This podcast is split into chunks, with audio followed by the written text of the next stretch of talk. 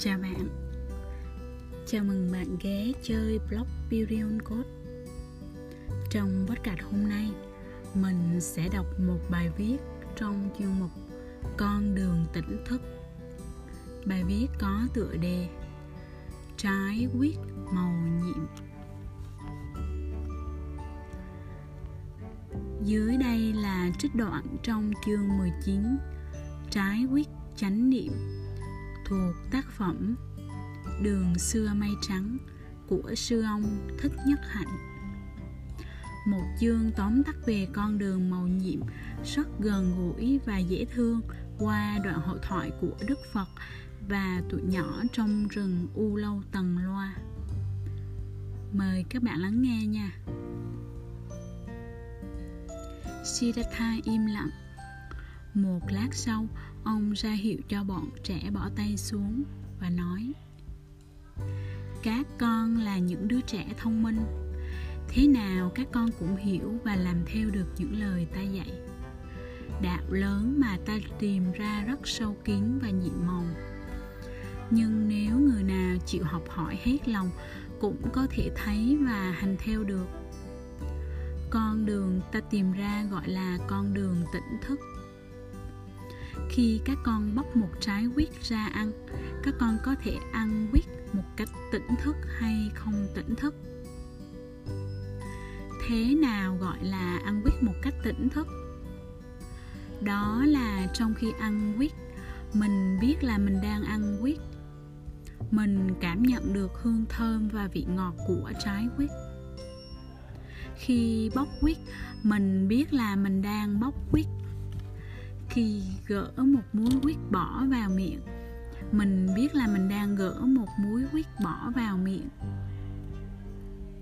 Khi tiếp xúc với hương thơm và vị ngọt của múi quýt, mình biết là mình đang tiếp xúc với hương thơm và vị ngọt của múi quýt. Trái quýt mà chị Sudadha, Suyatha vừa tặng thầy hồi nãy có tất cả là chín múi. Thầy đã ăn từng múi trong sự tỉnh thức như thế, và thầy thấy được rằng trái quýt rất là quý giá, rất màu nhiệm. Trong suốt thời gian ăn trái quýt, thầy không quên trái quýt. Vì vậy, trái quýt có thật đối với thầy trong thời gian đó.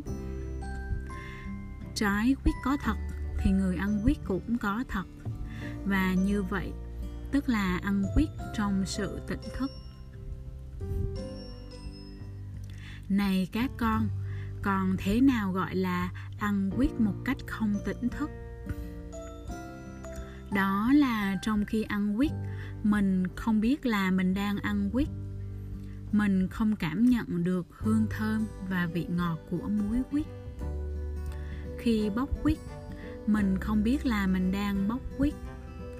Khi gỡ một múi quýt bỏ vào miệng, mình không biết là mình gỡ một múi quýt bỏ vào miệng.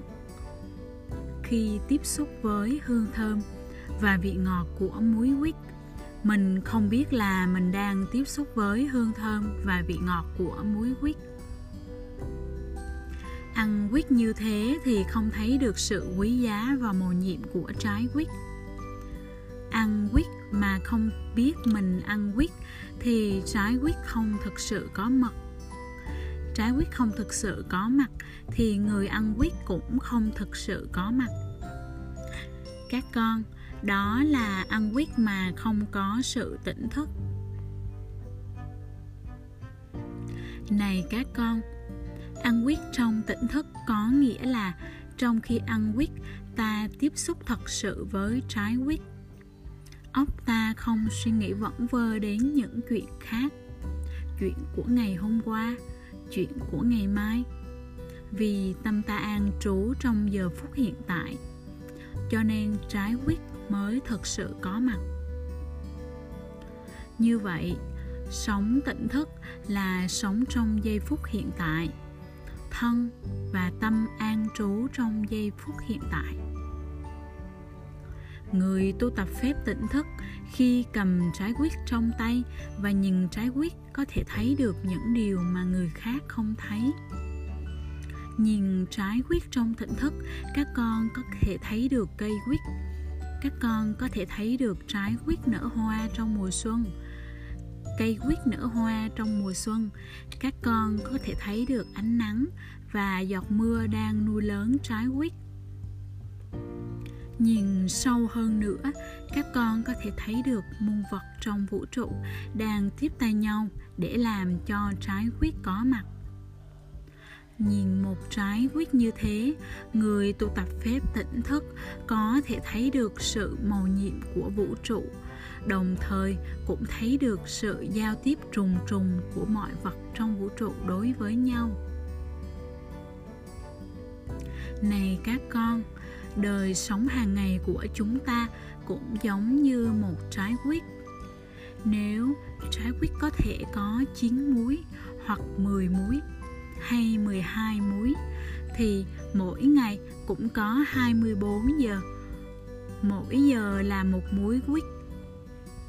Sống một ngày hai mươi bốn giờ cũng như ăn cả một trái quýt. Con đường mà ta tìm ra là con đường tỉnh thức suốt hai mươi bốn giờ một ngày. Thân và tâm luôn an trú trong hiện tại. Ngược lại, tức là sống trong quên lãng. Sống trong quên lãng tức là sống mà không biết mình sống. Sống mà không thực sự tiếp xúc với sự sống, bởi vì thân tâm mình không an trú trong hiện tại. Nói tới đây, Sa môn Gotama gọi: "Này Suyatha!" Dạ, Suyatha chắp tay nhìn lên chờ đợi. Con nghĩ sao khi một người biết sống tỉnh thức, người ấy làm nhiều lầm lỗi hay ít lầm lỗi? Bạch Thầy, khi một người biết sống tỉnh thức, người ấy ít phạm vào lầm lỗi. Mẹ con thường dạy, làm con gái, con phải có ý tứ khi đi, khi đứng, khi nói, khi cười và khi làm việc. Con thấy rằng sống có ý tứ cũng như sống tỉnh thức. Nếu con để tâm vào công việc, nếu con có ý tứ trong khi đi, khi đứng, khi nói, khi cười, thì trong đời sống hàng ngày, con tránh được những ý nghĩ và những lời nói, những hành động có thể gây nên sự đổ vỡ và làm kẻ khác phiền lòng. Đúng như vậy, Suyatha, khi một người biết sống tỉnh thức, người ấy biết mình đang nghĩ gì, nói gì và làm gì. Vì vậy, người ấy có thể tránh được những ý nghĩ, lời nói và động tác có thể gây nên khổ đau cho mình và cho kẻ khác. Này các con, sống tỉnh thức tức là sống trong giờ phút hiện tại. Và nếu được, những gì đang xảy ra trong bản thân mình và hoàn cảnh mình. Sống như thế, ta tiếp xúc được với sự sống. Và nếu tiếp tục sống tinh cần như thế, ta có thể hiểu được bản thân ta và hoàn cảnh ta một cách sâu sắc. Và sự hiểu biết đưa tới sự chấp nhận và sự thương yêu.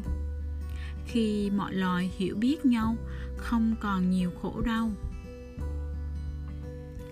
Này Svastika, con nghĩ sao? Người ta có thể thương được không nếu người ta không hiểu? Bạch Thầy, không hiểu thì khó có thể thương. Xin Thầy nhìn em Hima của con.